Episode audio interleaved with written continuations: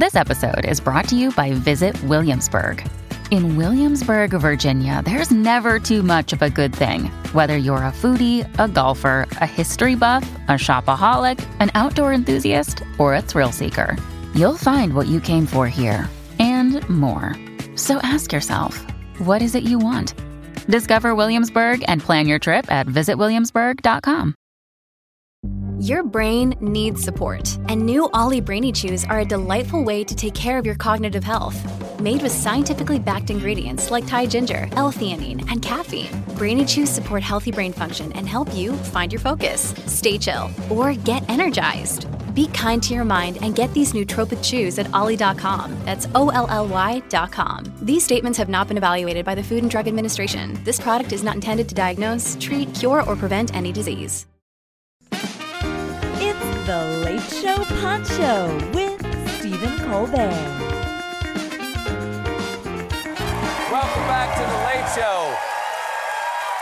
Ladies and gentlemen, my guests tonight are Broadway legends with over 20 musicals under their belts. One of them wrote the scores for Cabaret and Chicago. The other one created In the Heights and Hamilton. Please welcome to the Late Show, Lin Manuel Miranda and John Kander. John, thank you for being here. Lin, always a pleasure. Sure. Welcome back. Look at that. We don't get that every night.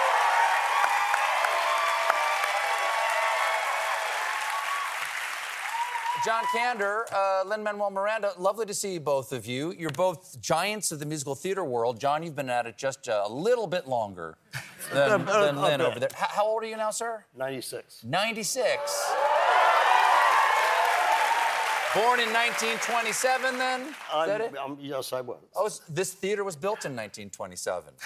yeah, you guys are twins. I feel, when- so, when- I feel when- so much better now. and when did Lin come on your radar? Ah, I can remember that exactly. I, I went to see an off-Broadway production of In the Heights I did, uh, because a friend of mine was in it. I didn't know anything about him. And I saw this miracle on the stage. And uh, I, I stayed behind to, I'm not a very aggressive person, but I did stay behind because I wanted to meet him and find out who was responsible for this.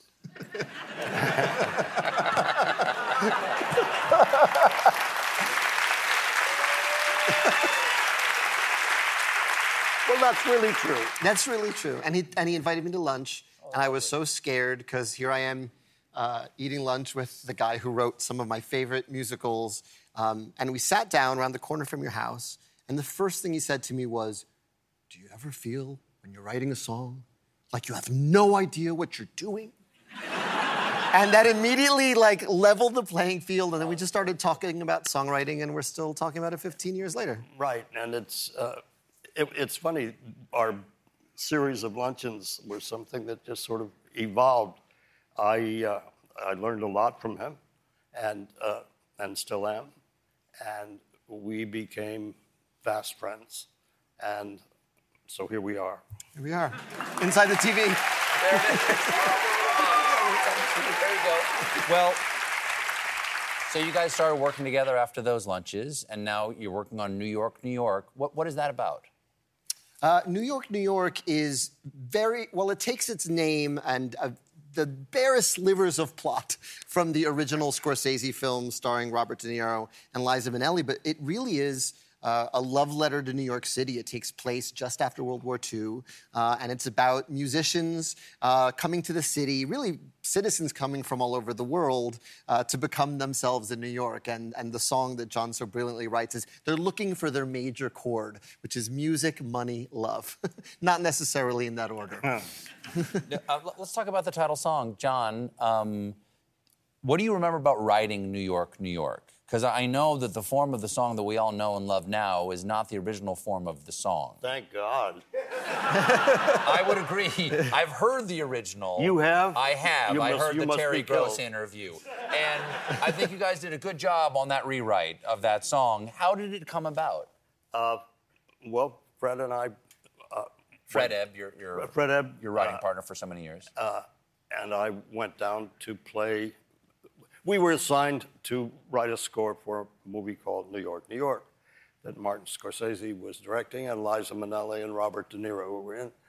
And we uh, went down to Marty's office, and we played our score. I think there were seven, eight songs, something like that. And he and Liza were very complimentary. And we started to go home, and except over in the couch was somebody we hadn't met, and that was Robert De Niro.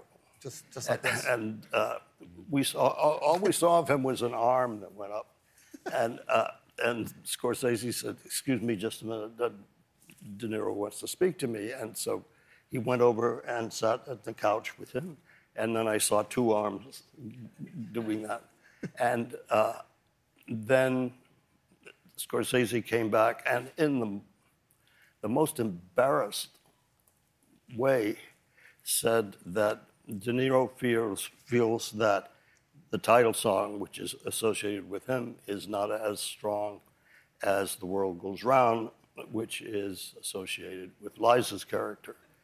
And he, he really could hardly get the words out. He said, Would you guys mind going back and taking another crack at it? How did you feel about that? Oh, uh, Freddie and I, in our politest stiffness, said, said uh, of course. and uh, Of course they lied. anyway, we, we left and we went back to Freddie's apartment, and we were so pissed off. and uh, and that, that some actor was going to tell us Some actor, some Bobby D, somebody or other. Yeah. Yeah.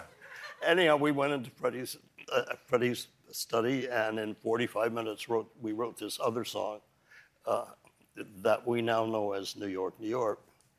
Uh, and we took it back, and uh, they got into it and liked the song. And point of it all is that De De Niro was absolutely right.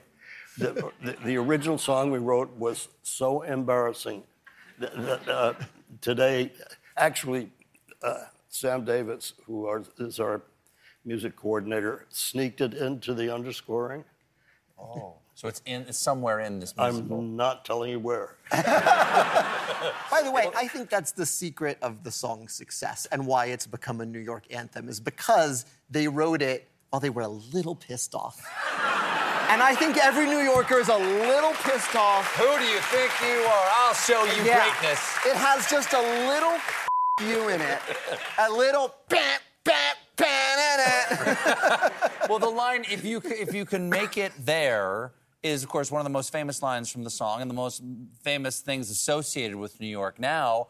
Well, what is the moment you realize you had made it? Lin, let's start with you.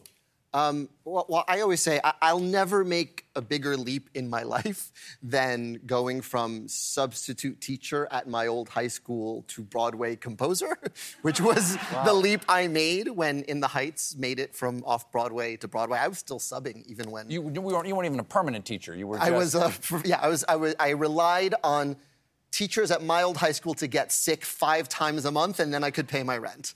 wow. Um, so that was the biggest leap I'll ever take in my life. But I think the moment was kind of, uh, you know, I think the, the, the moment you realize you're a New Yorker is when you can walk into your bodega and they just start making the order. Because you're there every day. That's like, Right, they know. That's- John. What what is what is your what, what's your sense of being a New Yorker, John? Do you have a do you have a do you have a thing that you associate with really being a New Yorker? Uh, yeah, uh, some some of it I think is. I was saying in the other room something I didn't realize until today. I think I've always been a New Yorker, even when I was growing up in Kansas City. What, what's that ineffable thing? Okay, this is this is this this is the substance of the show, really, and it's something I believe truly, deeply. I think that New York City is the greatest social experiment that the world has ever seen. Uh, I do. What are the elements of the experiment? I think uh, everybody lives in New York, and everybody's natural enemy lives in New York. Truly. Sure. And the fact is, for the most part, they don't kill each other. and and if you think uh, you think of other big cities in, in the world, you think of London and all of the people from all over the world who live there, and the English. And in Paris, you think of all the people who live there from all over the world and the French. In New York, there's only others. Uh, and uh,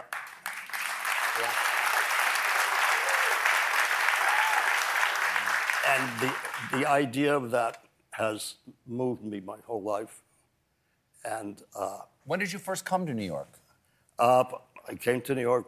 Uh, my folks uh, used to bring my brother and me here on spring vacation, and we would go to theater every night. And my brother would sit at one end of the row, and I at the other, wisely. And uh, uh, uh, and the lights would go down, and we would instinctively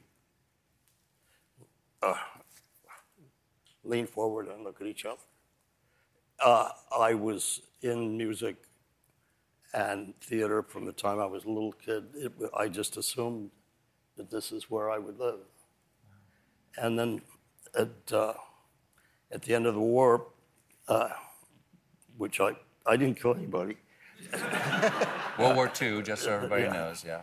Oh my God, there have been that many wars. There have been a few since, unfortunately, Uh, yeah. when your ship came to New York uh, after wherever you had been, there were signs everywhere that said, Welcome home, well done. And that could sound really corny to a lot of people today, but it wasn't the well done part, it was the welcome home. Mm. I'm going to cry in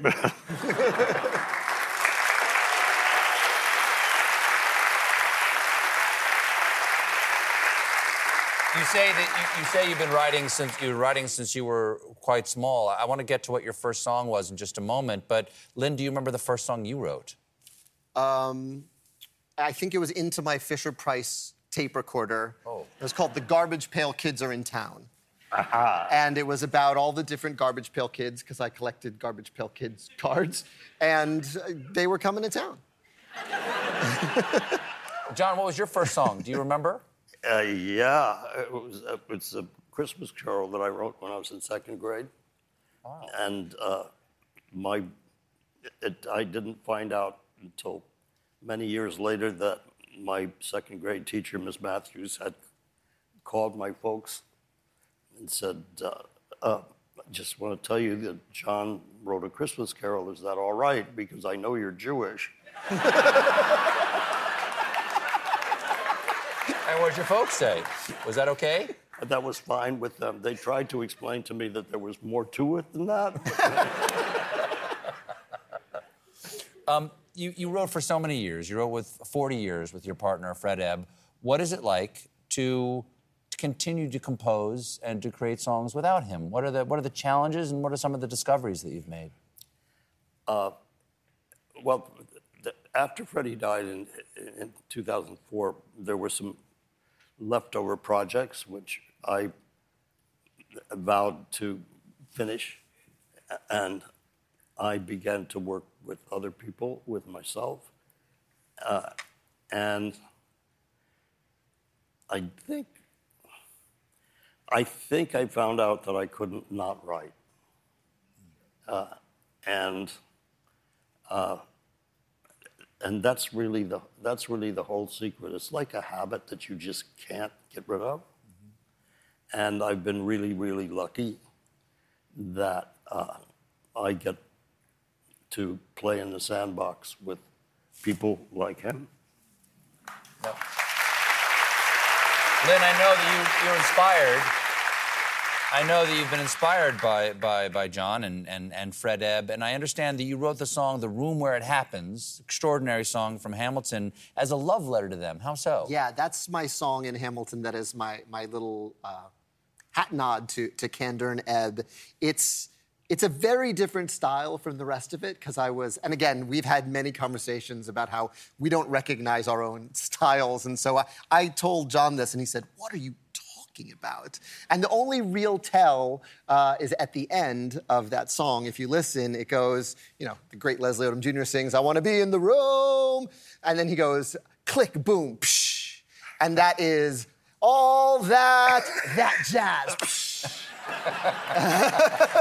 That's a straight up all that jazz it. steal. I hear it. And that's my little love letter to John. We have to take another break, but stick around. There's more Lin Manuel, Miranda, and John Kander to come.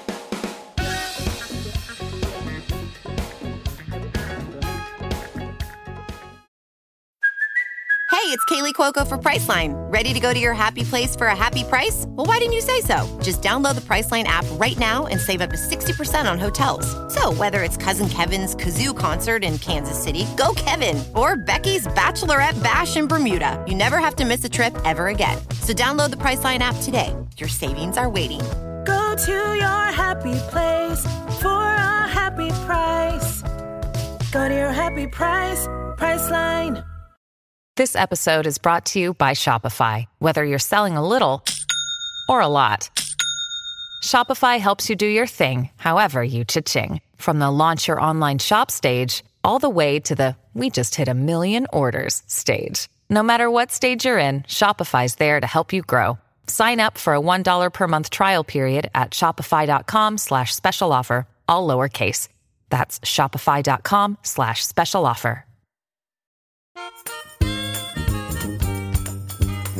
John, who were some of your heroes? You're, you're a hero of Lin Manuel Miranda's. Who were some of the, your heroes when you were, were coming up and beginning to first create your music?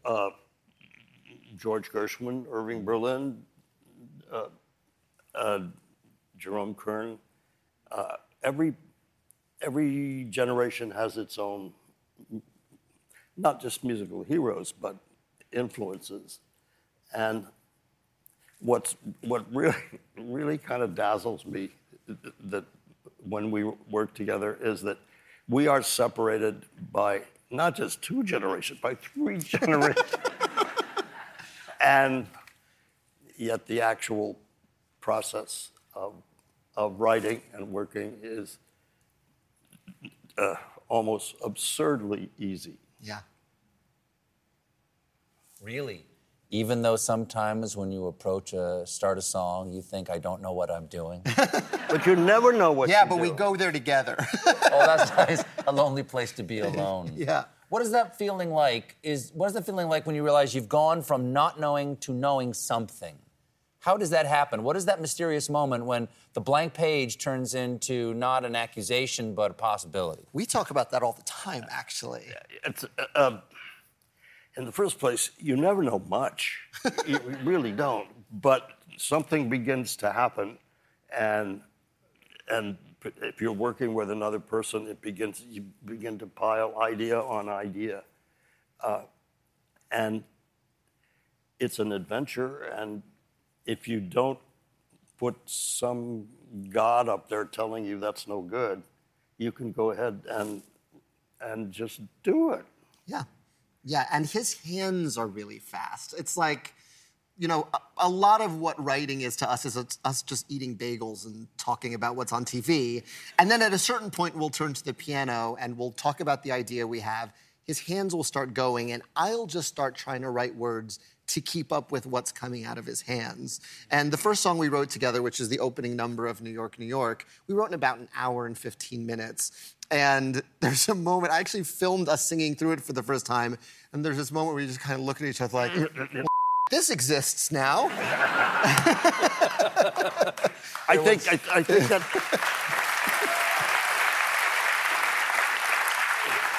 he he just said something really important that I think that a lot of people don't understand with people who make art, if you will. One of the great one of the great things about making stuff is something is there that was not there before. And I can't tell you what an ego trip that is. Don, thank you so much for being here. It's lovely to talk to you. Lin, as always. Thanks, sir. Thank you. Thank you for listening to the Late Show Pod Show with Stephen Colbert. Just one more thing. If you want to see more of me, come to the Late Show YouTube channel for more clips and exclusives. Hey everyone, it's David Duchovny. Do you ever feel like a failure? Trust me, I get it. Hell, I've spent my whole life almost feeling like a failure. It's appropriate though, because on Fail Better, my new podcast with Lemonada Media, exploring the world of failure, how it holds us back, propels us forward, and ultimately shapes our lives is the whole point. Each week I'll chat with artists, athletes, actors, and experts about how our perceived failures have actually been our biggest catalysts for growth, revelation, and even healing. Through these conversations, I hope we can learn how to embrace the opportunity of failure and fail better together. Fail Better is out on May 7th, wherever you get your podcasts. New CBS Sunday. You collect rewards, right? This is how I make my living. When something is lost, everyone's looking for something. He finds it. You strong swimmer? So so. So so. So so's okay. Justin Hartley stars. How you survive, you make quick, smart decisions, and you never let panic take the wheel. Sounds cool. It is cool, actually. Very cool. Tracker. New Sunday on CBS and streaming on Paramount Plus.